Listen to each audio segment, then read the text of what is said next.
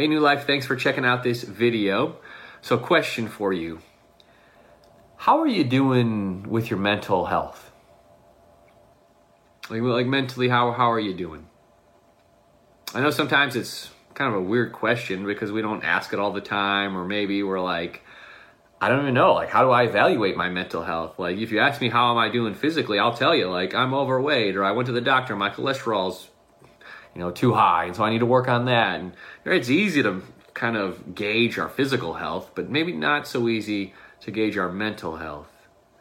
But let me ask you this: like, are you are you laughing when things are funny to laugh at? Are you smiling? Are you experiencing joy? Are you are you experiencing God's peace, or are you kind of maybe sad and hopeless and don't have much energy and man, it, just takes more effort to do small things, and man, you're living in fear.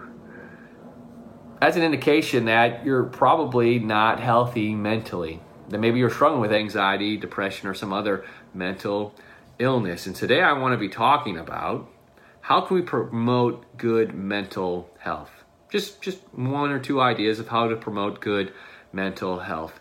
Know, in John 10:10, 10, 10, Jesus said that I have come that you might have life and have it more abundantly. Have it have life to the fullest. But he says, watch out because there is a thief, there is an enemy who has come to kill, steal, and destroy. And so he, he doesn't want you to be mentally healthy because he knows if you're not mentally healthy, you're not going to be able to love God like he wants you to love him, right? Jesus said the greatest commandment is to love the Lord your God with all your heart, with all your soul, with all your mind, and with all your strength. If, you're, if we're going to love God with our minds, we've got to be mentally healthy. So, what can we do to promote good mental health? Well, one doctor that I was re- listening to recently gave some good advice, I think.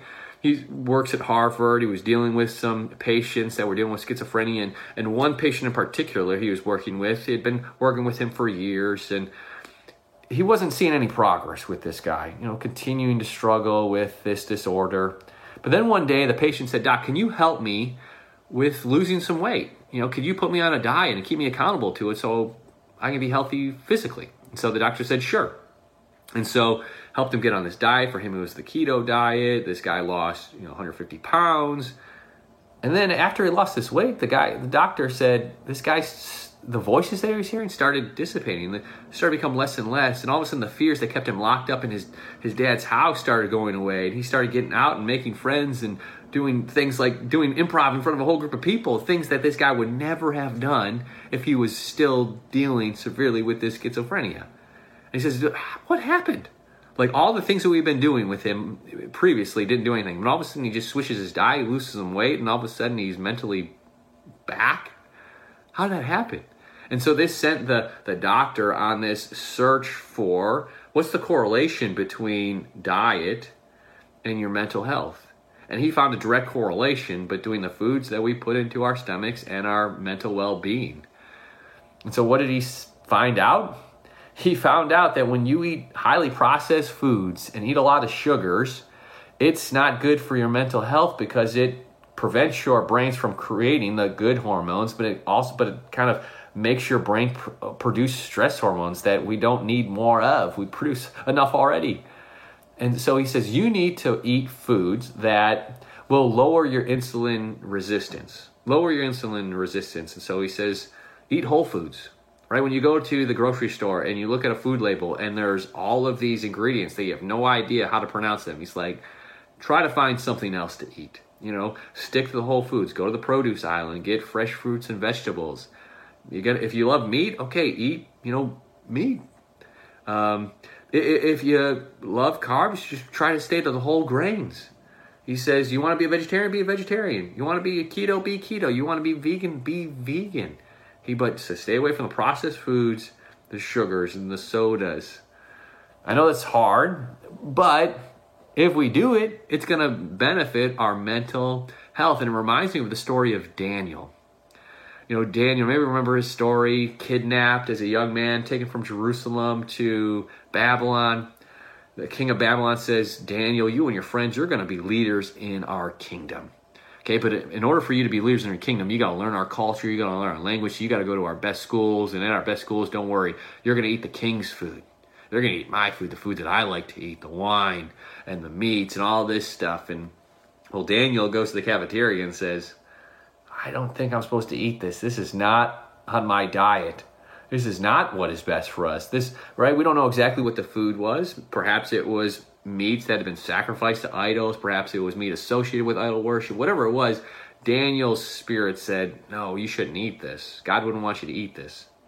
So Daniel goes to basically his teacher and says, Hey, could could we maybe just eat vegetables and water instead? Like you don't have to give us the best food. We'll see vegetables and water. And the guard's like, No, well, you got to eat the best foods because we want you to be the best. We want you to be healthy physically and you know mentally. We want you to be sharp, and so you got to eat the best foods. And Daniel says, "But what if what if we ate vegetables and water and we're actually better, you know, for it and better than all the other kids in the class who eat the choice foods? Can we just do that experiment?" And the guard says, "All right, sure. I'll, I'll give you ten days. I'll give you ten days." And this is what it says for Daniel chapter 1 verse 15 says at the end of the 10 days Daniel and his friends, they looked healthier and better nourished than any of the young men who ate the royal food. So the guard took away their choice food and the wine they were to drink and gave them vegetables instead. To these four young men, God gave knowledge and understanding of all kinds of literature and learning, and Daniel could understand visions and dreams of all kinds. So, what did they do? They switched their diet, right? They, they made sure that the diet that they were eating in Babylon honored God, was whole foods, and it ended up benefiting them physically, not just physically, but also mentally. They were sharper, right? They had knowledge, they had understanding. They were just mentally better. It affected them, not just physically, but their mental health as well.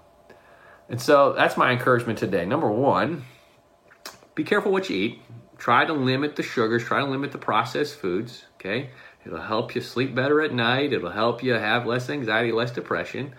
But then also make sure you're doing it with some friends. Be in community with other people. Daniel wasn't alone. Daniel had his friends. Right? It's hard to be on a diet when all of your friends are eating junk food all the time, right? And you're watching a movie and all the snacks are all, you know, the sugars and the processed foods and stuff. And it's like, could you have some friends that you can do this with? Could you do it with a family member? Could you do it with some friends?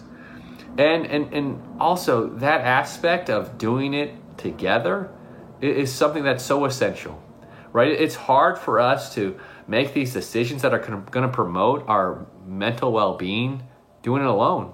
We need people, we need some accountability, we need some encouragement in that. And so, if, if you're struggling to find that community, I would encourage you to come join our Celebrate Recovery ministry on Friday night.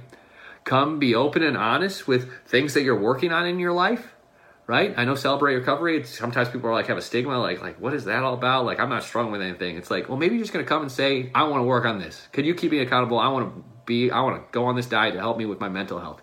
Come and join us, and we would love to be able to encourage you in that and be a supportive community to help you with that. We meet Friday nights, 7 p.m. in the end zone in meeting room one. We love to see you some Friday night. So, yep, might be hard might have to give up some foods that we love.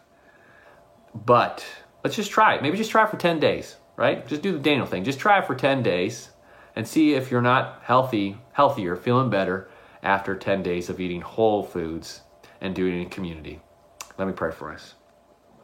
Heavenly Father, I thank you for your son Jesus. I thank you, God, that you have created us in a way that is so amazing. You know, all these parts of our bodies that are all interconnected. And we pray that, that we'd be able to be healthy so that we can experience the abundant life that your son Jesus died in order to give us.